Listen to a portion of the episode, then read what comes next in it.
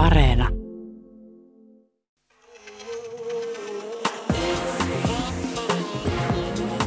Yle Puhe ja Yle Areena.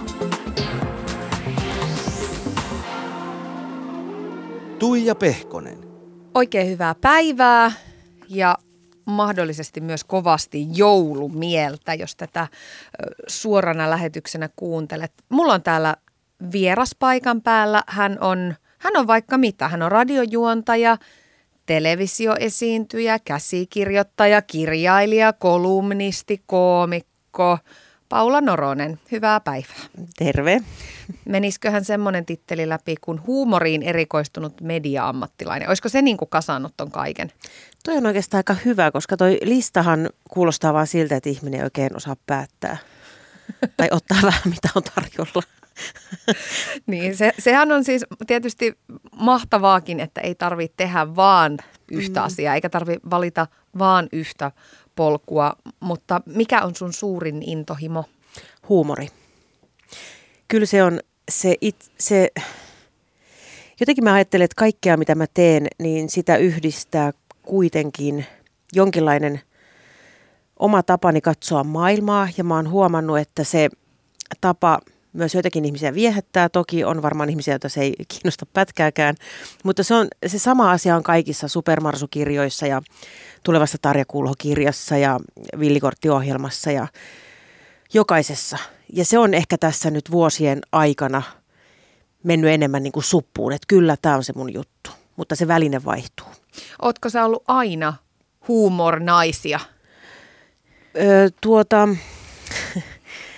no tämä on tietysti ehkä asia, mitä mä en itse voi niinkään arvottaa, että se huumori on sitten siellä katsojien kokijoiden silmissä, mutta kyllä mä varmaan jo ihan ikäisenä huomasin, että tiettyjä tilanteita oli mahtava rikkoa pienillä kevennyksillä. Ja tota, kyllä se on kulkenut mukana. Tämä on aika hauska, kun sä heti sanot tässä tälle, tulee tämmöinen suomalainen nöyryys ja vaatimattomuus, että vähän niin kuin, että, että no en nyt tiedä, onko se nyt niin huumoria ja kyllä mä kutsuisin sua aika hauskaksi naiseksi kuitenkin. Mutta kyllä mä oon sitä mieltä, että huumori se jakaa ja sen pitääkin jakaa ja, ja jos mä mietitään villikorttiohjelman nauhoituksia, ja siellä on yleisö, niin kyllä mä aina sieltä huomaan sen, jolle mun jutut ei uppoa yhtään. Ja, ja se sallittakoon. Ja se to, toivottavasti tietysti mahdollisimman moneen siinä, siinä tilanteessa uppoo, mutta mut se vaan jakaa, sitä se on komiikka. Se, ja siksi mä haluan jättää sen muiden, muiden tota, kerrottavaksi. Noissa hetkissä – kun sä huomaat, ootte tekemässä lähetystä ja, ja sun tehtävä kuitenkin tietyllä tapaa on viihdyttää ja hauskuttaa. Ja sit sä huomaat, että ei vitsi, toi, toi ei naura yhtään. Niin vaikuttaako se suhun? No esimerkiksi tota, alkuaikoina, kun teimme villiä korttia tai hyviä huonoja uutisia, niin mä otin sen tosi raskaasti ja, ja jännitin jokaista nauhoitusta ihan siis päivä tolkulla ennen sitä. Mutta tässä on nyt vuosien varrella on huomannut, että se epäonnistuminen ei pilaa mitään, vaan siitäkin voi tehdä sitä huumoria. Senkin voi kääntää niin, että no, no tämähän meni hyvin ja kuka, kuka ei ole nauranut. Mutta no, noissa tuossa ohjelman muodossa, nyt ohjelmia kuvataan, vaikka 50 minuutin ohjelmaa, kun saataan kuvata kaksi ja puoli tuntia, niin sinne, sinne mahtuu epäonnistumisia, sinne mahtuu kokeilua. Ja se siinä on, on ollut ehkä parasta. Ja mä oon tätä, äh, hu, tätä, kun mä oon oppinut, että mikä toimii, niin mä oon sitä myös siirtänyt saman tien esimerkiksi kirjoihin, sitä samaa rytmiä, että tämä kaikki ruokkii toisiaan. Ja sitten toki se on myös arvokas tieto, mikä ei toimi. Ja usein mä jätän semmoisen jutun vähän niin kuin jalostukseen, palaan siihen parin viikon kuluttua, ja sitten mä tajuan, että ah, tästä se johtuikin, ja sitten mä lisään sinne jotain, että se on, se on jatkuva prosessi. Mua aina helpottaa silloin, kun tulee sellaisia hetkiä, että jotenkin oma epäonnistuminen pelottaa tai tulee joku häpeän pelko, niin sitten mä aina mietin, että no onneksi ei tehdä aivokirurgiaa, eikä tehdä sydänleikkauksia. Niissä ne virheet olisi, ni, niillä on aika kovat seuraukset. Mutta sitten kun tehdään vaikkakin tehdään isolla sydämellä, mutta kun tehdään mediaa tai viihdettä tai radio-ohjelmia tai TV-ohjelmia, niin sallittakoon myös epäonnistumista. No se on, se on just näin. Se on, se on niin kuin ego, mihin siinä, mikä kolahtaa ja hyvä niin, sen sietääkin kolista. Mutta to, mä aikanaan aloitin Radiomafiassa, olin työharjoittelijana ja sitten mulla oli ensimmäinen sellainen tilanne, että mä pääsin johonkin aamulähetykseen tekemään lyhyen, lukemaan lyhyen tekstin tai muuta. Ja mä jännitin sitä aivan hirveästi. Ja Olga Ketonen, joka on edelleen siis Radio Suomessa, niin tota, hän sanoi sen mulle. Hän ei paljon puhunut, meillä oli sama työhuone. Mä vähän jännitin Olgaa, koska mä ihailin sitä niin. Se oli, sehän oli yksi niin kuin mielettömimpiä radiopersonia silloin ja edelleenkin. Ja on vielä, kyllä. kyllä. Ja tota, silloin se kääntyi ja sillä tuolilla ja sanoi mulle, että, täm, että sä et ole menossa tekemään sydänleikkausta. Mä oon aina pitänyt tämän mielessä. Se on, se on juurikin näin, kuten Olga sen aikanaan opetti. Paula, sä oot ö, perhekeskeinen ihminen, sä tykkäät tavallisesta arjesta, niin minkälainen on sun tavallinen perinteinen arkipäivä? Mitä siihen kuuluu? No, siihen kuuluu heräämme aamulla. ja meillä on tota, alakouluikäinen, alakouluikäiset lapset ja tota, kaksi. Esi- kaksi kappaletta ja he kyllä pitää tästä, tästä herätyksestä huolen. Ja joo, mä rakastan arkea. Arki on, johtuen ehkä siitäkin, että et tota, et mä jotenkin vuosia ehkä kuvittelin, että ar- arki ei ole minulle, että mä en, niin kuin, nyt, nyt mä en niin kuin, ole tässä tässä kaavassa mukana, miten tämä kuuluisi mennä, mutta tota, sitten kun mä tajusin, että kyllä se onkin mahdollista ja sain tämän arjen, tämän arjen, perhearjen itselleni, mitä mä toivoin, niin mä rakastan sitä, rakastan sitä, että syödään aamupalaa, mä rakastan, että kaikki lähtee omiin juttuihin, mä rakastan sitä, että mä vähän mietin, että missähän ne lapset nyt on ja sitten kun me kohdataan sen päivän jälkeen ja, ja miten meni ja, ja sitten me tehdään ehkä jotain hauskaa, sitten me katsotaan meillä on jotain, se on ihanaa kun ne kasvaa, niin meillä on vähän semmoisia niin ohjelmia, mitä me katsotaan yhdessä sohvalla istuen. Musta tuntuu, että ne on semmoisia hetkiä, okei, voisi olla mielenkiintoisempi vanhempi, joka keksisi jotain luovempaa, mutta me katsotaan telkkaria myös. Ja tota, sitten meillä on jotain tiettyjä ohjelmia, mitä me siellä yhdessä katsotaan. Mitä esimerkiksi? No, tota, no siis no vaikka mitä. Nyt meillä, syksyllä meillä oli toi Selviytyjät, sitä me katsottiin – mä en tiedä miksi, mutta se oli jotenkin hauskaa. Ja tota, jännitettiin. Ja sitten sit näitä kaiken maailman, no putous, siis poikamme rakastaa pilvihämäläistä ja varsinkin hahmoaan Tuija Erosta, joka tippui eka, ekana mun mielestä siinä kautena. Ja se oli muiden mielestä jotenkin, pilvin kallan tästä avoimesti puhuttu, mutta mun poika rakasti sitä Tuija Erosta. Oliks, mä en tiedä, no huumori jakaa, huumori jakaa, joo. Se on just näin. Ja tota, vähän tämmöistä tietyllä tavalla semmoista, mitä omassa lapsuudessa oli nostalgia henkistä, vähän estraadi yhdessä katselta. Mä katsoin itse lapsena jotain, mikä hitsi se oli? Ei se velipuolikuu, mutta joku. Musta tuntuu, että mä en tajunnut siitä mitään. Mä en tajunnut niistä vitseistä mitään silloin. Ja musta ne oli yhtään hauskoja, mutta kun mun vanhemmat tykkäs niistä, mä nauroin mukana. Ja näitä, tätä tavallaan fiilistä, minkä varmaan kaikki tunnistaa, niin jotenkin haluamme siirtää heihin. Aika hellyttävä yhdessä nauramista. Sehän on niin. hyvin yhdistävä kokemus, vaikka ehkä Kyllä. Sit, ei sitä itse vitsiä ymmärtäisi. Kyllä, yhdessä jännittämistä, yhdessä nauramista ja tota, joo. Julkisten elämähän esitellään usein punaisten mattojen ja tämmöisten glamuurin täyteisten juhlien kautta. Niin osaat sä arvioida, mistä se sun jotenkin se niin kuin halu tavallisuuteen kumpua? Tuleeko se nimenomaan niin kuin lasten kautta ja perheen kautta vai ootko sä aina tykännyt niin kuin tavallisista asioista? Joo, mä oon ihan supertavallinen ihminen. Joo. Sehän mä, on ihanaa, siis joo, tavallisuushan on ihanaa. Joo, mä viihdyn siinä niin kuin lämpimien voileipien ja Marimekon poikkiraidan välissä oikein hyvin. Mä oon lukenut, Paula, että sä rakastit lapsena erityisesti sitä, että sä sait olla rauhassa – niin liittyykö nämä jotenkin yhteen? Et, etkö sä pitänyt ihmisistä vai, vai väsytkö sä ihmisten seurasta vai? Onko mä tuommoista sanon? Oot. varmaan jotenkin tosi väsynyt. se on, se on. Onko sussa tämmöistä rauhaa kaipaavaa no, puolta? Joo, on kyllä joo. Siis ähm, joo, nyt mä muistankin, mistä tämä liittyy esikouluaikaan. Siis siellä joskus joo, siellä ehkä saatoin ryhmässä väsähtää. Ja sitten siellä oli paikkoja, mihin sai vetäytyä olemaan. Ehkä, ehkä se ajatusten kokoaminen tietyn väliajoin niin on hyvin tervettä ihan itse kullekin. Ja sellaisen kyllä tarve on. Hypätään hetkinen, ihan pieni hetkinen ajassa taaksepäin. Sä oot syntynyt vuonna 74 Järvenpäässä. Oot viettänyt siellä sun lapsuuden, te asuitte omakotitalossa. Ja sä oot ollut siis vilkas, ajatuksiinsa uppoutuva lapsi, joka tykkäsi hengailla metsissä ja kavereiden luona. Niin kerro vähän lisää tästä Luet jotain koulupsykologin vanhaa Kyllä, ka- kaivelin ne tuossa ohi menne. aika, aika, aika avointa tietoa, mutta tota, a, minkälainen lapsena? Hmm. No me asuttiin Järvenpäässä tämmöinen Virolahden kuja ja siellä tota, hengailtiin paljon kujan lasten kanssa ja me, me oltiin, mä oon jälkeenpäin miettinyt, että me oltiin tosi erilaisia, erilaisia perheitä ja, ja tota, oltiin paljon metsässä ja mulla on semmoinen olo lapsuudesta ja nuoruudesta, että mä oon vaan niin istunut kannon päällä, koska silloin niin istuttiin metsässä, kun ei ollut muita paikkoja. Ja tota, no siinä aika hyvin sitten oppi tulemaan toimeen kaikkien kanssa. Naapurin Lean kanssa me tykättiin tehdä semmoisia pienoisnäytelmiä. Me tota, käsikirjoitettiin, muistan, suuri junaryöstö ja toteutettiin se omakotitalossa. Ei sitä kukaan nähnyt, mutta me näyteltiin se niin itsellemme. Ja sitten meillä oli kerran oli bändikin, siis ei me mitään soittimia ollut, mutta siis käytettiin jotain ämpäreitä ja muita. Sitten me laitettiin siihen julisteeseen.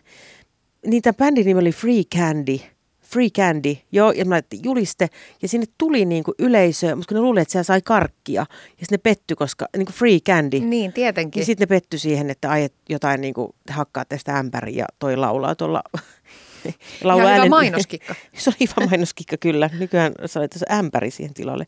Mutta tota, tehtiin paljon kaikenlaisia juttuja. Sitten mä muistan, että mä en saanut katsoa Dallasta, mutta mun naapurit sai. Sitten mä katsoin sitä siellä salaa. Ja sitten mä vaan mietin, että miksi mä en saa katsoa, että tässä on vaan tämmöinen niin isopäinen kaveri, eli JR. Mutta en mä niin tajunnut, että miten se, no okei se poltti tupakkaa, että se ei ollut hyvä, mutta en mä tajunnut, että se oli drinkkikärry, mistä ne joi. Mutta tota, um, Mahtava Mitäs kuva, muuta? minkä sä maalaat niin. lapsuudestasi. Joo, sitten me pelattiin aika paljon jalkapalloa siinä, siinä kujalla. Lumikököt oli, mä, mä rakastin jalkapalloa silloin jo että talvellakin lumikököt oli maaleina ja ai että mä rakastin sitä. Ja sitten se, musta tuntuu, että pallon käsittelytaitoa tuli siinä, kun potkitti oli se penkka ja sitten kun siellä oli niitä jääpiikkejä, niin he saattaa heittää sen pallon mihin vaan, niin siinä oppi sellaista niin kuin nopeata reagoimista. Ja sitten yhtäkkiä tuli ilmoitus koulun seinälle, että Järvenpäässä alkaa tyttöjalkapallojoukkue. Se oli mun unelmien täyttymys ja mä menin sinne Järvenpään palloseura Jäps. Ja tämä joukkue, mikä silloin oli, niin me edelleen, me pari viikkoa sitten pari kuukautta sitten nähtiin tota, sen joukkueen kanssa, tavattiin Järvenpäässä ja kukaan ei oikeastaan muuttunut mihinkään. Ja siitä tuli äärimmäisen rakas harrastus. Ja sä rakastat edelleen jalkapalloa? Joo. Mä en voi pelata sitä. Polvet on Fudiksen takia leikattu kolme kertaa eturistiside. Ja kirurgi, kirurgikin ilmoitti, että hän ei leikkaa enää kertaakaan, että nyt jos pilaat sen, niin anna mennä vaan. Mä yritin valmentaa, siitä ei tullut mitään, koska olen niin kilpailuhenkinen. Ja sitten huusin räyhääväni 5- ja 6-vuotiaille tytöille. no en nyt ihan räyhännyt, mutta kyllä mä ajattelin, että en mä voi, koska siis kohta mä räyhään. Joo.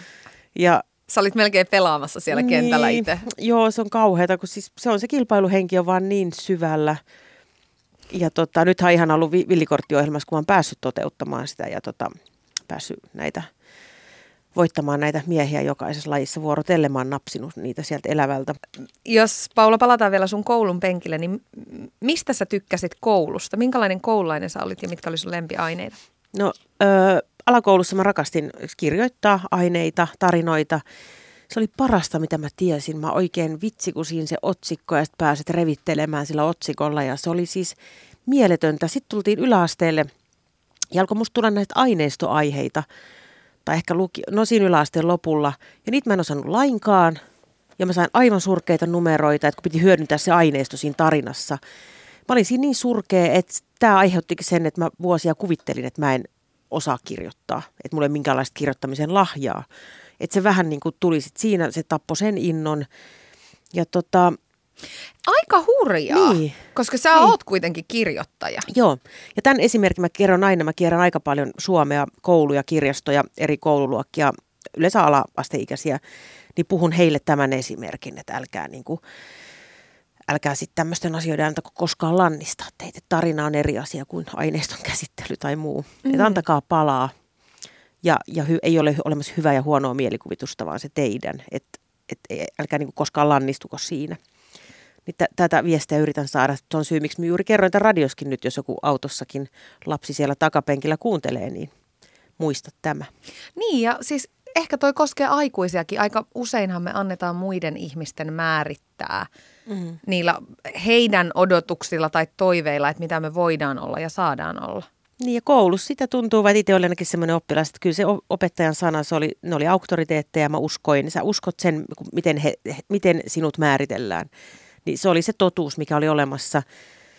Sitten mä muistan, rakastin musiikin opettajani Eeva. Eeva, mä olin laulukokeeseen ja siis en, en laulaminen ei ole vahvin puoleni. Istuttiin siinä pianon ääressä, mä olin pelännyt sitä monta päivää ja se näki mun paniikin ja, ja sanoi, että hei, tehdäänkö Paula sillä, että tota, mä laitan sulle kasin tästä eikä tarvi laulaa. Tällaiset tilannetajut on arvokkaita. Hmm. Mm sä oot sanonut, että sä oot kokenut silloin lapsena ulkopuolisuuden tunteita, joista sitten myöhemmin oot ö, tajunnut, että ne on olleet osittain liitoksissa sun seksuaalisuuteen ja ehkä siihen, että sä et oikein, että sä et ollut oikein niin yksi tytöistä, etkä yksi pojistakaan. Niin minkälaisia fiiliksiä sä kävit silloin läpi? Se, se on semmoinen asia, että sitä, sit, siihen vaan niin tottuu. Sitten ajattelee, että no tämmöinen mä olen, että mä en nyt oikein kuulu tähän juttuun. Ja senhän sitten tietysti hyväksyy itse, tai ei hyväksy, mutta se on niin olemassa oleva totuus. Mutta se täytyy nyt sanoa jälkeenpäin, että sitähän tässä, niin esimerkiksi huumorissahan, siitähän sitä ihminen ammentaa ulkopuolisesta tarkkailusta, että siitä on ollut paljon hyötyä, että mä olen hyvin kiitollinen enkä, enkä vaihtaisi tätä tunnetta pois. Ja se on ehkä se syy, miksi mä tässä tätä arkea tällä hetkellä rakastankin. Ja tota, se on semmoista, sitä vaan sit on sen tunteen kanssa. Eihän sitä, ja nyt, nythän se on hienoa, kun eletään 2019 ja asioista puhutaan enemmän ja on erilaisia perheitä ja muuta, mutta ei se silloin ehkä järven päässä 80-luvulla ollut niin kovin yleistä. Mm. Se ei kuitenkaan ole jättänyt suhun mitään pahoja jälkiä, koska tuommoinen ulkopuolisuuden tunne, niin sehän voi olla varsinkin tietysti lapsuudessa, mutta, mutta se voi vielä aikuisuudessakin olla aika traumatisoivaakin. Kyllähän, kyllä, ne, kyllä ne jäljet jättää, mutta sanotaan näin, että kyllä tässä vuosien varrella on, oliko asioita ehtinyt miettiä ja käsitellä niin paljon, että tota, et enää, enää se ei ole ongelma, vaan niin kuin mä sanoin, että se on enemmänkin tota, voimavara. Että tota, eiköhän meissä kaikissa ole jotain. On meissä. Jotain, jotain pikkuskraiduja. Kaikissa on jotain mätää vähän kyllä, kyllä, kyllä. Ylioppilaskirjoitusten jälkeen muutit sitten Joensuuhun. Et tuntenut sieltä mm. ilmeisestikään ketään ja, ja sä kävit siellä kansanopiston näyttämötyön linjaa.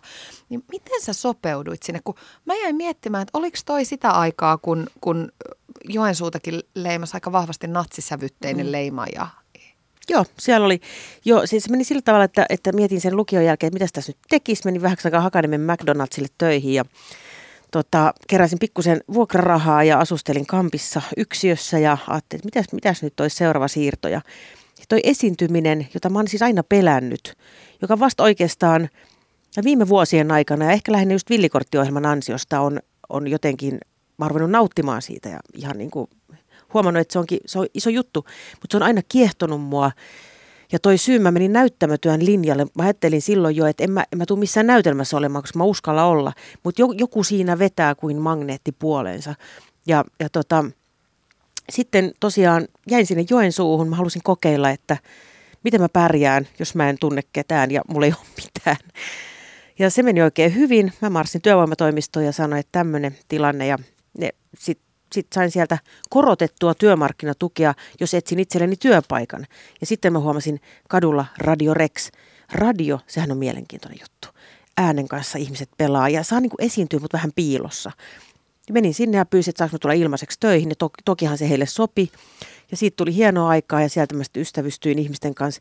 Ja joo, siellä oli erikoinen meininki silloin Joensuussa. Ja mäkin olen todistanut tilannetta, missä Joensuun torilla ihminen hakataan. Ja tota, se oli semmoinen, se kaikki hyvin sen, sen tiedosti ja tätä porukkaa pelättiin ja varottiin, ettei olla samassa paikassa. Ja sitten mä aika lailla sit muutinkin sieltä jossain vaiheessa pois. Että kyllä tämä, oli, tämä tilanne oli tiedossa, hyvin tiedossa.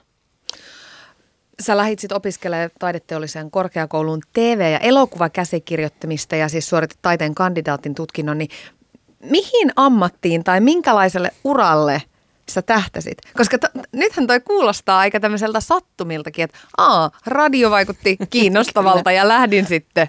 Siis siinä, tota, sit, siinä välissä oli vielä toi tota, Laajasalon opiston radiolinja, johon oli jotenkin tosi vaikea päästä. Ja mä ajattelin, että nyt kun mulla on se radiotausta, niin pitäisikö mun tonne, että sitten saa sitä opintotukea ja voi tehdä töitä. Ja, niin sieltä mä pääsin sitten niin kuin harjoitteluun radiomafiaan. Ja sehän oli oikein niin kuin se on ollut mun niin media-alan korkeakoulu, se radiomafia. Siellä oli kaikki nämä Jusu Lounelat ja, ja niin kuin, no Salovaaran Pertti lähti sieltä silloin, mutta Ari Peltonen, jota siis rakastin ja edelleen rakastan. Ja hän muuten, täytyy sanoa, että Ari Peltonen, eli Paska-Ari, oli se, joka tämmöisten sinne tulleiden rad- harjoittelijoiden puolta, se sanoi mulle, että nyt jos et sä me puhumaan palkasta tonne, niin minä menen sinne. Se niin kuin, mä lämmöllä muistelen Arja. Ja siellä oli, ja Olgat ja kaikki, ja, ja tota, se maailma oli mahtava. Ja tota, sitten mulle tuli vähän sellainen kriisi, että, että mä en ole sillä tavalla opiskellut. Ja päätin hakea sinne taideteolliseen korkeakouluun. Että siinä otettiin kaksi, joista olin onnellinen toinen, joka pääsi. Ja samaan aikaan multa vähän niin kuin pyydettiin ensimmäinen Supermarsu-kirja. Ja, ja se tuli sen kautta, että joku oli kuullut Radiomafiassa, Tiina Kristofferson, Kummeruksen silloinen lasten ja nuorten kirjojen päällikkö, tykkäsi siitä Tarja Kulho Räkkärimarketista, sanoi, että teepä semmoinen lastenkirja. Mä ajattelin, että onpas tuo nainen sekaisin, miten tästä. ja tota, että joo, sattumia, nämä on sattumia, on ajanut sattumat, on ajanut ja kunnianhimo. Ja ehkä just se, että tulee se olo, että mitäs, mitäs nyt, että riittääkö ammattitaitoni tähän, että mä oon myös halunnut jotenkin todistaa itselleni ja muille asioita, mutta paljon on sattumaa, sattuman kanssa tekemistä joo. Radiomafiahan oli tietysti hyvin erityinen jakso suomalaisessa radiohistoriassa. Niin minkälainen merkitys radiolla sulle nykyään on? Radio on se, sehän on, onhan se se suuri rakkaus, eihän siitä päästä mihinkään. Radio on, mua kiehtoo ihmisten äänet. Mä oon tällä hetkellä äänikirjojen, podcastien suurkuluttaja. Mä rakastan sitä, kun jo, vaan kuuntelen ihmisten ääniä. Se on, se on, se on jotenkin, siinä on jotain, mikä, mikä miellyttää aistejani. Ja se radio ja just se maailma, mikä radiomafiassa oli, että tehkää mitä vaan ja katsotaan, mitä siitä syntyy. Ja Harvassa paikassa voi niin. enää ihan tohon malliin temmeltää. Niinpä, niinpä. Se on harmi. Mutta tota, ja monesti miettinyt jälkeenpäin sekin, että se oli jonkinlainen siunaus, että mehän ei saatu palautetta, koska ei, tuli kirjeitä – kirjeitä toki, jossain vaiheessa ehkä sähköpostia, mutta me, mehän ei luettu palautteita, meille ei tullut niitä. Että, että siinä mielessä oltiin kyllä, oltiin aika suojassa lintukodossa mm. siellä. Siis mä, mä muistan, mä oon Iisalmen kodissa pikkutuijana matkinut räkkärimarketin ta- Tarja Kulho en ilmeisesti kovin hyvin, mutta, mutta siis sulla oli lukuisia hahmoja siellä Tarja Kulhon lisäksi, Mirvaa ja Sirkka-Liisaa ja vaikka mitä. Mitä noista ajoista on sitten tarttunut sun huumoriin ja, ja millaisia asioita sä siellä opit? Tota, no siis, jos mä nyt on ihan rehellinen, niin nämä hahmothan syntyi, mitä mä oon sanonut aikaisemminkin, että, että nämä on syntynyt sitä kautta, että, että se oli helpompi tehdä hahmo kuin lähteä kohtaamaan haas, ihminen tiedätkö, että niin kuin, musta tuntuu, että hahmojen kautta mä pystyin sanomaan enemmän ja, ja tota, mä en halunnut tehdä sitä perinteistä toimittajan työtä, vaan mä halusin, se lähti kääntymään sinne huumorin suuntaan aika nopeasti. Ja tota, mitä sieltä on jäänyt? Sieltä jäi ehkä se luottamus siihen omaan tekemiseen, mikä on ollut ehkä se tärkein asia. Sieltä koko radiomafia-ajasta. Mä ajattelin, että no, näinkin voi tehdä. Että okei, tehdään sitten. Sillä tiellä sä oot. Niin, kyllä. Se antoi sen sysäyksen. No sen jälkeen tosiaan sä oot kyllä, siis sä oot, sä oot tehnyt vaikka mitä. Tässä villikortti on nyt mainittu useaseen otteeseen ja äh, mua harmittaa, mua harmittaa, siis joulukuun alussa oli viho viimeinen villikortin lähetys. Se, sitä on tehty jo neljä, Neljä ja puoli vuotta. Neljä ja puoli Joo. vuotta, joo. M- mitäs nyt? Miten tämmöiset hetket yrittäjän elämässä, kun yhtäkkiä sä oot neljä puoli vuotta melkein niin kuin tottunut siihen, että tämä on se mun duuni ja, ja siitä tulee kaikki se yhteisöllisyys, kun yhdessä tehdään samalla tiimillä ja samalla porukalla. Ja mm. yhtäkkiä naps, tämä ei jatkukaan. Niin, no, no paskaltahan se tuntuu, mutta, mutta sanotaan näin, että siis saatiin tehdä sitä pitkään ja, ja, ja eihän sitä koskaan tiedä, vaikka villikortti palaisi. Sitähän ei koskaan voi sanoa, että, että tota, to, toivon mukaan niin tapahtuu. Se on ollut mulle yksi, yksi niin kuin ehkä rakkaimpia projekteja, mitä mä oon tehnyt. Et siihen just liittyy nimenomaan ne ihmiset, jotka alun perin jotenkin kaikkien lakien mukaan meidän ei pitänyt tulla toimeen, mutta, mutta sitten sit meistä tulikin niin kuin hyviä ystäviä ja tota, intohimosta tekemistä kohtaan harvassa projektissa on niin suuri kuin se oli Villikortti-ohjelmassa. Sitä teki niin monet ihmiset niin suurella sydämellä. Ja se, mistä mä itse niin rakastin myös sitä, että se oli se urheilu, se on sitä lämmintä voileipää ja sitä Marimekon poikkiraitaa. Se on sitä niin kuin sauna pikkukakkonen ja urheilu. Se on sitä, ne on niitä meidän yhteisöllisiä, koko kansan niin kuin yhteisöllisiä hetkiä. Ja sen kautta ammennettu huumori. Siinä oli vaan niin monta asiaa jotenkin vaan tosi hyvin. Että yrittäjänä mä, mä oon tottunut tähän alaan, tiedän millaista tämä on. Ja tota, sitten ei auta muuta kuin leuka rintaa ja kohti uusia pettymyksiä. Mm. Niin sehän on aikamoinen, siis siinähän vähän niin kuin hupsahtaa hetkeksi semmoiseen niin. Niin. niin kuoppaan, että ahaa, että nyt lähdetään sitten rakentamaan taas jotain Niin. uutta. Näissä tilanteissa mä aina niin ystävilleni viisastelen, kun heille käy niin, että no nyt sulla on mahdollisuus miettiä, mitä sä haluat ja muuta. Mutta sitten kun itse siinä tilanteessa on ollut, niin ei se niin helppoa ole Ei. se. Mutta kyllä mä uskon, että aivot tekee sen työn. Ja tosiaan ainahan kaiken keskellä se on aikaa, mikä vapautuu.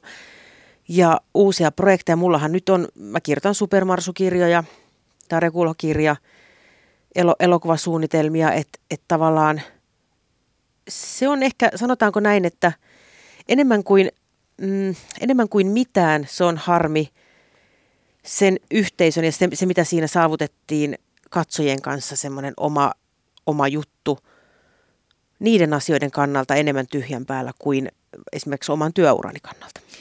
Kuinka helppo sun on tommosista hetkistä itses ikään kuin kasata ja ruveta miettimään, että no hei, nyt lähdetään tällaista TV-ohjelmaa puskemaan ja nyt myymään tätä ja No kun kyllä se tieto, kun se tieto tuli, niin tota, kyllä se hetken otti. Kyllä, mm. se, kyllä se vie hetken. Se on vähän niin kuin surutyötä. Siinä luovutaan ihmisistä, vaikka ei toki kokonaan, mutta ei ne helppoja paikkoja ole. Mm. no mut jotain muuta tulee sitten jossain vaiheessa. Se nähdään. Mm. Ja tosiaan esimerkiksi Super Marsu-kirjasarja, niitähän on siis tullut, onko niitä tullut kymmenen vai mit- niitä on tullut ihan siis älyttömän monta. No, tämä on se hetki aina, kun tää yleensä kysytään kirjamessuilta ja kysymys, ja sitten mä aina katsahdan tuohon mun kustannuspäällikköä, ja se näyttää sormilla, montako niitä on. Suurin piirtein kymmenen. Noin 12. Mm. Mm. 12 supermarsua. Sitten mulla on yökoulukirjoja Takliatelle. Mä, mä oon laskenut että noin parikymmentä kir- kirjaa. Ja nyt tämä Tarja Kulho on ensimmäinen niin kuin aikuisten kirja, mikä nyt... Tota, Mä odotan sitä. Niin, mua jännittää. Se, se, on, se on maaliskuussa ilmestyy ja tota, mä oon pitkään haaveillut, että, että mä teen aikuisille vähän humoristisemman kirjan myös. Ja mä oon lapsille tehnyt pitkään. Tämä on pitkään, tämä on monen vuoden haave. Ja tuleehan Tarja Kulho myös äänikirjana. Pakkohan sen on tulla. No joo, eiköhän. Minä voin tulla Siis- tuuraamaan, jos... Joo, hei mietitään sitä. Joo. Vaikka sä et pääse, niin sä et jää tyhjän päälle, Joo, to- toisin kuin minä villinkortin jälkeen. Mutta tota, Okei. kyllä se tulee äänikirjana. Hyvä. Joo. Minkälaisia erilaisia haasteita on tehdä sisältöä lapsille verrattuna aikuisille? Mm, no oikeastaan ei minkäänlaisia, koska huumori on samaa. Ja sitten mulla on jotenkin semmoinen lasten syvä luottamus lasten tapaan ottaa huumori vastaan ja ymmärtää. Yksi, mitä aina, mä kuulen välillä aina, että lapset ei ymmärrä ironiaa ja mä oon siitä täysin eri mieltä. On lapsia, jotka ei ymmärrä ironiaa, on aikuisia, jotka ei ymmärrä ironiaa, mutta mm. en mä nyt yleistäisi, että lapsijoukko ei ymmärrä ironiaa. Mun mielestä ne ymmärtää. Ja niin en mä sitäkään varo. Mulla on aina tietysti kustannustoimittaja, joka ottaa sieltä kirjasta tekstistä semmoiset asiat, jotka ei, en mä edes ajattele. Mä oon kerran ottanut van, Matti Vanhasvitsin sieltä pois, mutta mut tota, mut sit, kun ne näkee kaiken, lapset näkee kaiken, ne kuulee kaiken. Mutta yksi asia, mitä mä varon, mä en ala ahdistamaan niitä. Just nämä ilmastojutut, yksittäinen suom, suomalainen tai mikä, mikä tahansa maalainen yksittäinen kahdeksanvuotias ei voi asialle mitään, niin sellaisia asioita mä en halua kuormittaa. Et vaikka supermarsuissa on ympäristöteemaa, niin ne aina selviää ja siinä ei koskaan jää semmoista, mä yritän semmoista möykkyä. Mutta aikuisille mä voin jättää möykkyjä ihan, Terapeutin tuoliin vaan ja käsittelemään näitä. Koet sä jotenkin, että lapsia äh, kohdellaan ylipäätään tai yleensä ottaa heille tehdyissä sisällöissä jotenkin liian varoen tai että heidän älykkyyttä vähätellään tai näin. Koska siis supermarsuissa on ihan, siis se, siellähän on vaikka mitä työttömyydestä, kiusaamiseen ja maahanmuuttoon ja, ja niin kuin kaikkea. Siellä on elämää, siellä on ar- arkista elämää, joihin, asioita, joihin he, mä aika paljon juttelen varsinkin lasteni kavereitten kanssa, vähän sille vaivihkaa, että vähän kuulostelen ja otan fiiliksi, että millaisista asioista nyt puhutaan ja, ja tota, ja ehkä myöskin sit, sit te, yritän tehdä niissä kirjoissa semmoista, jos täällä aikuiset kohkaa keskenään jostain mediassa ja muualla, niin ehkä mä sen kohkauksen yritän kääntää lapsille jonkinlaiseksi huumoriksi, mutta myös ratkaistavaksi asiaksi, jotta niitä ei rupeisi sit ahdistamaan. Tota, mitä sä kysytkään? Kysyin, että koetko sä, että lapsia jotenkin Ai niin. väh- vähätellään? Tai... Öö, musta tuntuu, että ei enää. Että on ehkä joskus ollut niin, mutta kyllä mä luulen, että aika monet tekijät jakaa nämä mun ajatukset. Että en usko. Tai sitten mä jotenkin iloisesti suljen silmäni siltä asialta. Sun uran huippuhetki, tai ainakin yksi sellaisista on ollut äh, Supermarsu-elokuva, jonka sä käsikirjoitit. Sähän olit myöskin mukana siinä elokuvassa jalankulkijana, mikä tietysti on varmasti... Se oli upea rooli. Kyllä, siis sehän Joo, on... Siis se on ihan se on suomalaista elokuvahistoriaa. Ky- kyllä. Minkälaisia muita urahaaveita ja tavoitteita sulla vielä on? Tota, siis... Mm, No hitsi kun vaikea kysymys, koska jos ura on perustunut kunnianhimoja sattumaan, niin tästähän puuttuu suunnitelmallisuus. Tota, Onko se niin? No sepä se. se sitä mä sitä jäin kuule miettimään. Että toi on hyvin mahdollista, että et mä jotenkin kuljin vaiston varassa. Mutta tota, mulla on paljon haaveita. Nyt, nyt, nyt musta, niin kuin, mä oon niin onnellinen, että mä oon päässyt siitä esiintymiskammostani eroon. E, villikorttiohjelman ansiostakin edesmenneen ohjelman ansiosta hyvin pitkälti. Et ehkä siinä on jotain vielä kiehtovaa siinä esiintymisessäkin vielä, jota mä haluan ehkä vielä, vielä kokeilla. Supermarsu elokuvasaaga ei, ei toivottavasti ollut tässä, vaan siitä yritetään viedä eteenpäin. Et suunnitelmat on suuria. Hyvä niin. Joo. Ja sitten mulla on näitä muitakin. Mulla on yökoulukirjasta, on, on no siinä on vähän pientä suunnitelmallisuutta, joo, mutta ja tämä Tarja Kulho-kirja mua jännittää ja sitä mä odotan. Ja jollain taso, sen oman huumorini, tapani katsoa maailmaa, ehkä sillä jonkinlaisen ahdistuksen lievittäminen kanssa ihmisissäni on ehkä se suurin tavoite. Mikä se muoto on, niin sattuma tehköön tehtävänsä. Onko sun, jos sä niin katsot taaksepäin, niin onko se sun ura ollut oikeasti ikään kuin sattumusten summa? Vai oot sä aina mennyt päämäärätietoisesti jotain tavoitetta kohden? No se, siis töitä mä oon tehnyt tosi paljon. Et mä en kos, siis sat, sattuma ja työnteko ö, voi, voi ruokkia toisiaan. Et kyllä mä, jokaisen projektin eteen mä oon tehnyt todella paljon töitä. Ja se on ehkä asia, mikä sitten on vienyt enemmän sitten eteenpäin kuin mikään muu asia tässä maailmassa. Sähän oot tehnyt jo ennen sun mediauraa tosi paljon töitä, siis täältä koulujen arkistoista, kun kaiveli, sä oot myynyt lastenlehtiä ja oot, kuten sanottu, ollut Mäkissä töissä, oot ollut puhelinmyyjänä, jakanut mainoksia, vaikka mitä, niin tulee mieleen sellainen kysymys, että onko sun vaikea olla joutilaan? On varmasti, on varmasti hiukan vaikeaa, että tota, siis mä pyrin pitämään, no yrittäjänä nyt voit itse lomas määritellä, mutta... Nyt Sehän toi... onkin helppoa. niin, kyllä, mutta sitten tota, mä yritän pitää tämmöisiä, että aivot jolla, jollain tavalla pääsis uudistumaan. Et kyllä mä sen huomaan, että kun noita kirjojakin mä tällä hetkellä teen neljä vuodessa, lastenkirjoja ja nyt aikuisten kirjaa ja kaikki muu, muu siihen päälle, niin, niin kyllä se on pakko pysähtyä. Että kyllä mä näen itseni hyvin potentiaalisena loppuun palajana, että, että kyllä tämä on ihan asia, mitä on täyty, pitänyt oikein niin kuin ottaa itseään niskasta kiinni ja pysäyttää. Ei se helppoa ole, omien ajatusten kanssa ei aina ole helppoa, mm, mutta, ei. mutta kyllä se kummasti siihenkin tottuu. Mikä se on se sua ikään kuin eteenpäin vievä voima, voima ja se, mikä saa sut tekee hulluna? Rakastat sä sun töitä niin paljon vai, vai kaipaat sä, halutko sä enemmän tuloja vai, vai tuokse sulle turvaa vai mistä siinä on kyse? Siinä on kyse sisäisestä pakosta. Asiat, tarinat on jos mä en tee mitään, jos ne ei tule ulos, niin se on, se on hyvin ahdistava yhtälö, että ne on vaan pakko sieltä tuoda.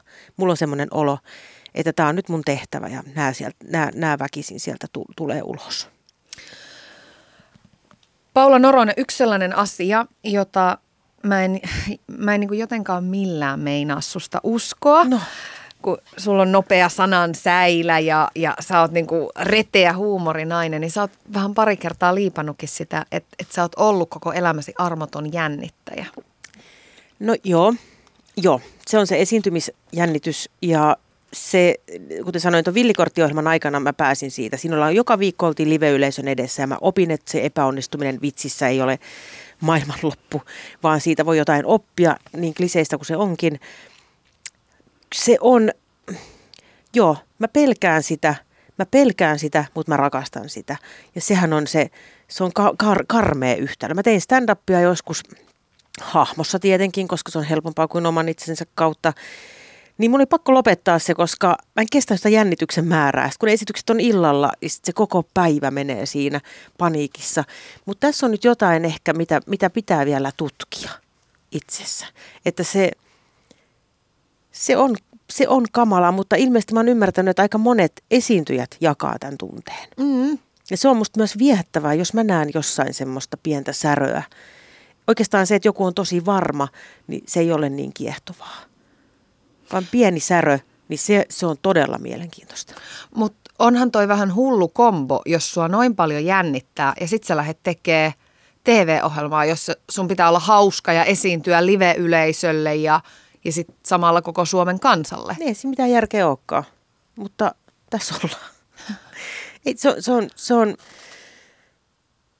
se on, niinku tavallaan, se on tavallaan raastavaa, mutta tavallaan niinku tosi ihana asia. Se on hirveän ristiriitasta. Onko se sellainen puoli sussa, jonka kanssa olet nykyään ihan sinut? Joo, ja kyllä, kyllä tietysti nyt kun on ollut erilaisissa tilanteissa, erilaisissa esiintymisissä muuta, niin saattaa olla jo tilanne, johon sä tuut niinku toista kertaa, että sä jo tiedät. Mutta ehkä se on just se, ehkä se on joku kontrollijuttu, että pitäisi niin hirveästi tietää, miten tämä tilanne menee. Mutta sitten kun sä oot vaan sen tilanteen armoilla, niin, niin tota, ehkä se on, kyse on sitten niin kuin kontrollista ja siitä irtipäästämisestä. No sekään ei ole kauhean helppoa kyllä. Niin, ei ole elämä. Ei ole elämä on vaikea. elämä on vaikea.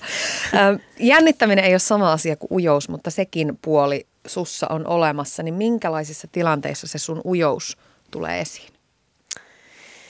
Um, Heitän no, sulle tämmöisiä luonneanalyysejä täältä. No kyllä, se joutuu, joutuu itse tutkiskeluun. Tota, no, mikä tahansa uusi tilanne tai uudet ihmiset. Kunnes mä sitten jostain luin, että ujous vaikuttaa ylimielisyydeltä ja nyt mä oon yrittänyt esittää, että mä en oiskaan ujo. Koska sitten ujot saatetaan helposti leimata, että mitä toi tuolla tylynä jurottaa nurkassa. Että eikö me olla, eikö me olla niin, kuin niin tavallaan kiinnostavia, että eikö tämä tilanne on niin hyvä sunkin mielestä. Niin mä oon nyt yrittänyt mun aivojani huijata, että eipäs ujostella. Onko se onnistunut? Kyllä aivoja voi hu- jonkin verran huijata. Mä suosittelen sitä kyllä. Niitä voi. Mä vähän myös positiivista ajattelua yritän, yritän, yritän huijata itseni uskomaan. Silloin kun Paula Noronen sua pyydettiin hyvät ja huonot uutiset ohjelmaan mukaan, niin mietit sitä pitkään, kun sä kuulemma ajattelit, että muut on niin hyviä tai että et mä en tässä pärjää. Niin mistä tässä, onko tämä nyt se huijarisyndrooma vai mistä tässä on kyse? No huijarisyndroomaa ei ole sitä, että olisi, olisi se tilanne, että menen jonnekin, että jäisin kiinni siitä, että en osaa. Kyllä mä, kyllä mä sitten siinä tilanteessa uskon. Mä enemmän ajattelen, että eikö ne, jotka pyytää, tajua, että, että siis tämä oli niin tilanne, muista ikuisesti, kun pyydettiin hyvin huonoja hutusia, niin sen silloinen tuottaja pyysi mut syömään nepalilaiseen ravintolaan ja sitten siinä jossain niin kuin, korman ja niin kuin naanleivän välissä, niin se heitti tämän ilmoille, että mä olin ollut vieraana siellä. Että et, et, et Miika nousi hänen lähtee, silloin muita juttuja. Tulisitko Miikan tilalle? Mä sanoin heti, että ei, ei, ei missään tapauksessa tule. Ja tota, no sitten menin kotiin ja mietin omaa, rea- tai sanoin, että mietin nyt rauhassa. Ja mietin omaa reaktiotani, että olipas nyt vähän höhlää, että, että tämä olisi just hyvä hetki kokeilla jotain uutta. Okei, sä joudut esiintymään, mutta silti haisit itse kirjoittaa niitä juttuja, että tämä olisi hyvä mahdollisuus. Käänsin sitten ajatteluni totta kai näin. Ja siihen liittyy niin paljon pelkoja. Ensinnäkin mennä Miika Nousiaisen tilalle, mihin vaan, on niin kuin epäkiitollisin paikka, koska hän on ihana ja hän on hauska ja hän on kaikkea, kukaan ei voi korvata hänen olemassaoloaan. Mutta siitäkin sitten päästiin ja niistäkin palautteista selvittiin. Ja sitten pikkuhiljaa sain sitä omaa paikkaani siinä ohjelmassa. Ja, ja pitkään se oli jännittävää ja aika moista, mutta sitten opin rakastamaan sitäkin lajia. Tämä tekee jotenkin, on niin helpottavaa kuulla, että tiedätkö, sun kokemuksella ja CVllä, että sulla on noin inhimillisiä tuommoisia, en mä tiedä, ihmisyyden tunteita, että eihän minusta tohon ole tai. Niin, ja tavallaan kun sitten taas ajattelee, että on. Tämä on semmoista, tämä on semmoista niin kuin ristiriitaista ajattelua koko mm. ajan. Mikä tässä, mutta mä luulen, että se on vähän meillä kaikilla. Mm. Että jos, et voihan sitä niin kuin antaa olla eikä tarttua mihinkään haasteeseen niin kuin missä, millä tahansa alalla – ja ottaa se arki ja elämä sellaisena kuin se on ja turvallisena. Ja niinhän me monet tehdään, niin mä teen usein. Joskus tekee hyvää ravistella ja viedä itseään tilanteisiin, jotka ei tunnukaan niin hyvältä, koska useimmiten, useimmiten niissä on jotain uutta ja jotain hyvää. Ollaanko me sitten ikinä, tai uskotko sä, että sä oot ikinä siinä tilanteessa, että sä voit kaikesta vaan ajatella, että, että kyllä minusta on tähän. Ja niin kuin, että, että onko sitä itseluottamusta sit ylipäätään ikinä? Tai tarviiko tässä olla mä en tiedä, niin paljon? mä niin, niin. kovaa itse. Tai mä, mitä se on? Öm, mä haluan välittää niistä tilanteista, mihin mä menen. Mä uskon, että se on myös sitä, että mä, haluan, mä en halua tehdä niille ihmisille, jotka mä oon pyytänyt johonkin, niin sitä, että mä tuun sinne rintaröyheenä näyttämään, että – tässä olen ja olen valmis ja olen paras tähän, vaan mm, mä haluan, että on aina, on aina tila kehittyä. Ja niin kuin mä sanoin itse, niin musta tuntuu, että semmoiset rosot on kiinnostavampia. Niin ei, ei tässä koskaan valmista tule. Jos mietit niitä haaveita ja tavoitteita, joita olet itsellesi elämän varrella asettanut, niin onko ne kaikki tullut toteen? Oletko se sellaisessa kohdassa nyt, missä sä halutkin olla? Joo, olen todellakin. Joo, että, to, niin kuin, että olen. Öö, mä mietin, että mikä kohta työ, työelämän puolella koko ajan on kehitettävää ja niitä uusia haasteita, niitä uusia kasvun paikkoja haluan vielä runsaasti, mutta tota, muuten elämässä on kaikki tosi hyvin. Sä oot sanonut, että poliittinen ilmapiiri ja vihapuhe ei kuulu sun komiikkaan. Noilla sisällöillä tietysti tautaan paljon rahaa esimerkiksi vaikka tuolla rapakon takana, mutta huumorissa on tietenkin paljon muitakin arvoja kuin rahaa. Niin miten sä määrittelet sitä menestystä huumorissa? Mm, no, no tämä on nyt se, mitä, mitä mä en voi arvot, niin te, tekijän näkökulmasta, niin sen päättää se kokija, milloin mun huumori on menestynyt tai milloin ei. Öö, huumorissa mun, mun se, se, se ohjenuora on se, että ei, ei naureta alaspäin. Nauretaan ylöspäin, joka on ihan komiikan peruskiviä.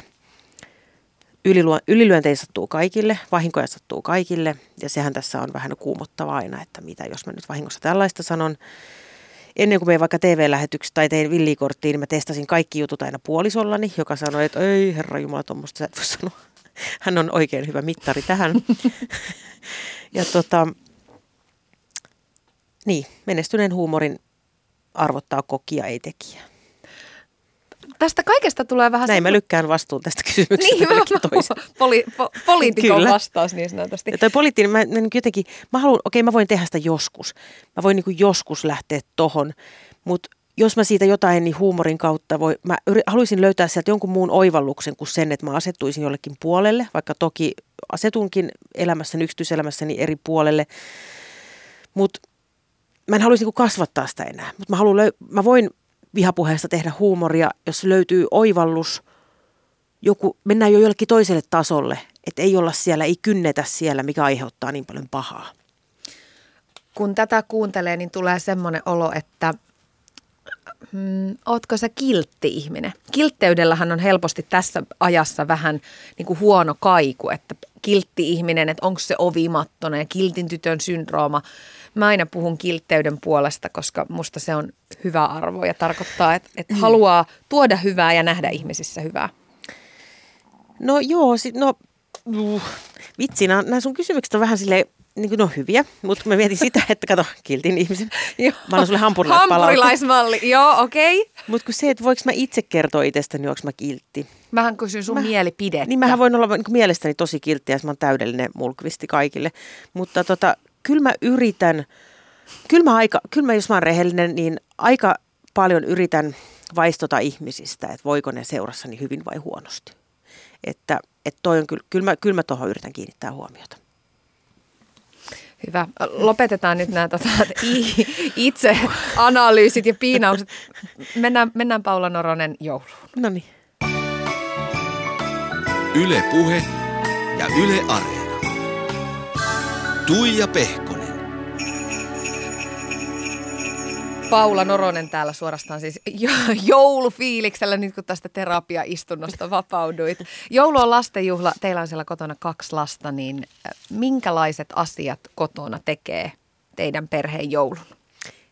Voi toi joulu oikeastaan vuosiin niin hirveästi kiinnostanut, mutta nyt lasten myötä se on alkanut uudestaan kiinnostaa, koska mä vaan näen, miten, miten innoissaan ne on ja onnellisia ja nyt mä huomannut, että okei, nämä perinteet onkin jotenkin aika hyvä juttu. Että näiden, näiden ympärille me voidaan rakentaa se meidän oma maailma ja oma perinne.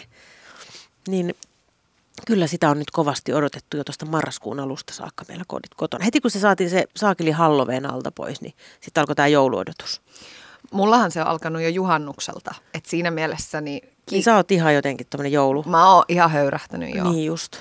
Tosin täytyy sanoa, että, että yrittäjyyden myötä ja ehkä sen myötä, kun elämässä työ on arvottunut aika paljon viemään sitä aikaa, niin ehkä sille jouluhöyröttämiselle ei jää ihan niin paljon aikaa. Mutta mulla on esimerkiksi joka vuosi aina jonkinlainen teema joulupapereissa ja Oho. näin poispäin. Että kyllä Oho. ne on mulle tärkeitä juttuja. Joululahjoja ostan siis pitkin vuotta. Ja Paula, mulla on nyt sulle myös varattuna joulupaperia. Sä oot tuonut näköistä. jonkun mm. lahjan. Mm. Täällä on siis mäyräkoirapaperia. Onko sulla mäyräkoira teema tänä vuonna?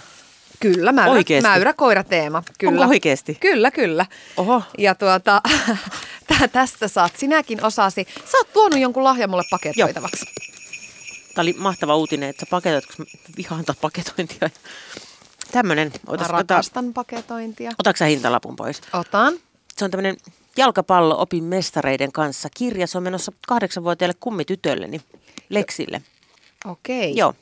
Ja tota, onko hän jalkapallotyttö? On, hän on intohimoinen futaaja ollut jo, olisiko kolmevuotiaasta saakka. Hän okay. rakastaa jalkapalloa. Ja, ja koska mä itsekin tietysti, mulla on tämä jalkapallotausta, niin hyvin mielelläni, esimerkiksi tämä kirja, niin olisin halunnut itsekin tämän aina mikä mä vähän häiritsee, tuossa tuossa on yksi niin sisällysluettelossa yksi naisfuta, eli Martta, tämä brasilialainen. Nythän siellä olisi voinut olla uude, uusemmissa versioissa näitä jenkkipelaajia tai muita, tai suomalaisia helmareista, ketä tahansa. Mutta siis kirjat, mä ostan aina kirjoja, pyrin ostamaan aina kaikille. Se on, se on vaan, mä haluan niin kuin, tukea yllä yllättäen tätä kirjamaailmaa. Kirjamaailma on hyvä ja siis mm. joulun pyhinähän on hyvin aikaa ja joululomalla. Niin. niin se, sehän on sitä aikaa. Ainakin minun vanha-aikaisessa maailmassa, niin. niin silloinhan sohvan pohjalla koko perhe siellä lukee kirjoja ja niin. silloin on aikaa siihen, jos muuten arjessa ei ole. Tietysti kahdeksanvuotiaalla to- toivottavasti niin. ei ole vielä hirveästi kiireitä Kai sillä aika paljon treenejä on, mutta niin ja sitten se jotenkin tota, tota, tota, mä uskon, kun paljon puhutaan, että mitä, mitä kirjoille tapahtuu ja niin tarinathan ei koskaan kuole ja mm. tietoja kaikkia muuta, mutta okei, pikkusen voi välineet muuttua, mutta jotenkin mä en usko kirjan kuolemaan. Mä en usko siihen, koska vitsi kun näkee tuolla jossain reissuissakin, kun ihmiset lukee näille sähkölaitteen on hyviä, mutta sitten kun aurinko paistaa siihen suoraan, niin kyllä se jotenkin se fyysinen kirja on, on ihan käytännön syystäkin helpompi. Mä en usko kirjat ei katoa. Niin eli sä tykkäät siitä ihan niin kuin vanhanaikaisen kirjan tunnusta ja fiiliksestä. Ja... Joo, joo. Et se on kyllä, joo. Mutta mut rakastan myös äänikirjoja ja se on ylipäänsä tarinoita. Mm. Sehän on mahtavaa, kun voi tehdä molempia. Ei tarvitse niin. valita. Voi osaan kuunnella. niin. Ö, tiettyihin kirjoihin se sopii se äänikirjamaailma tosi hyvin. Ja sitten joitain kirjoja on tosi kiva nimenomaan lukea. Niin. Ja ehkä myös se riippuu vähän niistä hetkistä, että missä on. Niin, kyllä. Ja joo, ja mihin se kehittyy. Slaatan kirjassa oli tämä, että sä, jos sä luet sitä sähköisesti, niin pystyy niin kuin linkin takaa katsomaan ne maalit, mitä, mistä siinä kirjassa puhutaan. Että, että tässä on mahdollisuuksia vaikka mihin. Niin on. Mutta mut en mä tiedä, no nythän niin LP-levyt on kokenut suurta takaisin tuloa mä en vaan usko, että noi katoo mihinkään. Kirjahyllyt. Se on, se on niin meillä tuolla jossain, tiedätkö, äidinmaidossa toi kirja ja jouluja. Jos sä palaat sun lapsuuden jouluihin, niin minkälaisia jouluja ne oli? No meillä oli joulukuusi, se tuotiin aattona. Sitten se koristeltiin. Sitten meillä oli semmoinen, muista se enkelikello ja mua aina jotenkin kun mietitty, miten ne lähtee niin silleen sen kynttilän liekin voimasta. Meillä on aika perinteiset jouluruuat. Se oli kiva, kun tuli isovanhemmat. Ja paljon kaikkea tuommoisia. Kyllä, kyllä mä katsoin ne ohjelmat. Niin, tää on niin tylsää, koska mä, mä oon niin perus tämmönen, niin Eiku perus. se on ihanaa. suomalainen joulu. se on ihanaa. No joo, ja just, että tiedätkö, ne lumiukot ja joulupukin kuumat linjat ja sit syödään liikaa ja sit on paha olo. Ja, mutta sitten olikin saanut Elton Johnin levy ja olikin aivan onnessaan. Ja sitten vähän seuraavan päivän lisää kinkkuja. Siinä vaiheessa rupeaa jo tulee niin pikkusen ulos kaikkia. Niin Tämä on niin kuin, ei mitään. Ei mitään, tiedätkö, semmoista, mikä ei, ei poikkeaisi niin kuin viiden miljoonan muun suomalaisen joulusta. No, mutta sehän joulussa on parasta. Sen takia mä niin. rakastan joulua. Niin, se on, se, se on totta.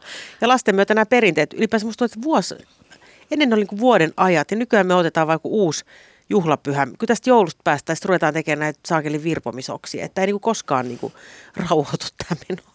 Hei, elämä on yhtä juhlaa sulla, toihan kuulostaa siltä. Mm. No, tuliko sulle silloin pikkupaulana paljon lahjoja? Oliko se sulle tärkeää? No oli tietenkin, joo. Siis oli tosi tärkeää. Lahjat oli, ja kyllä meidänkin lapset odottaa niin lahjoja eniten. Oli.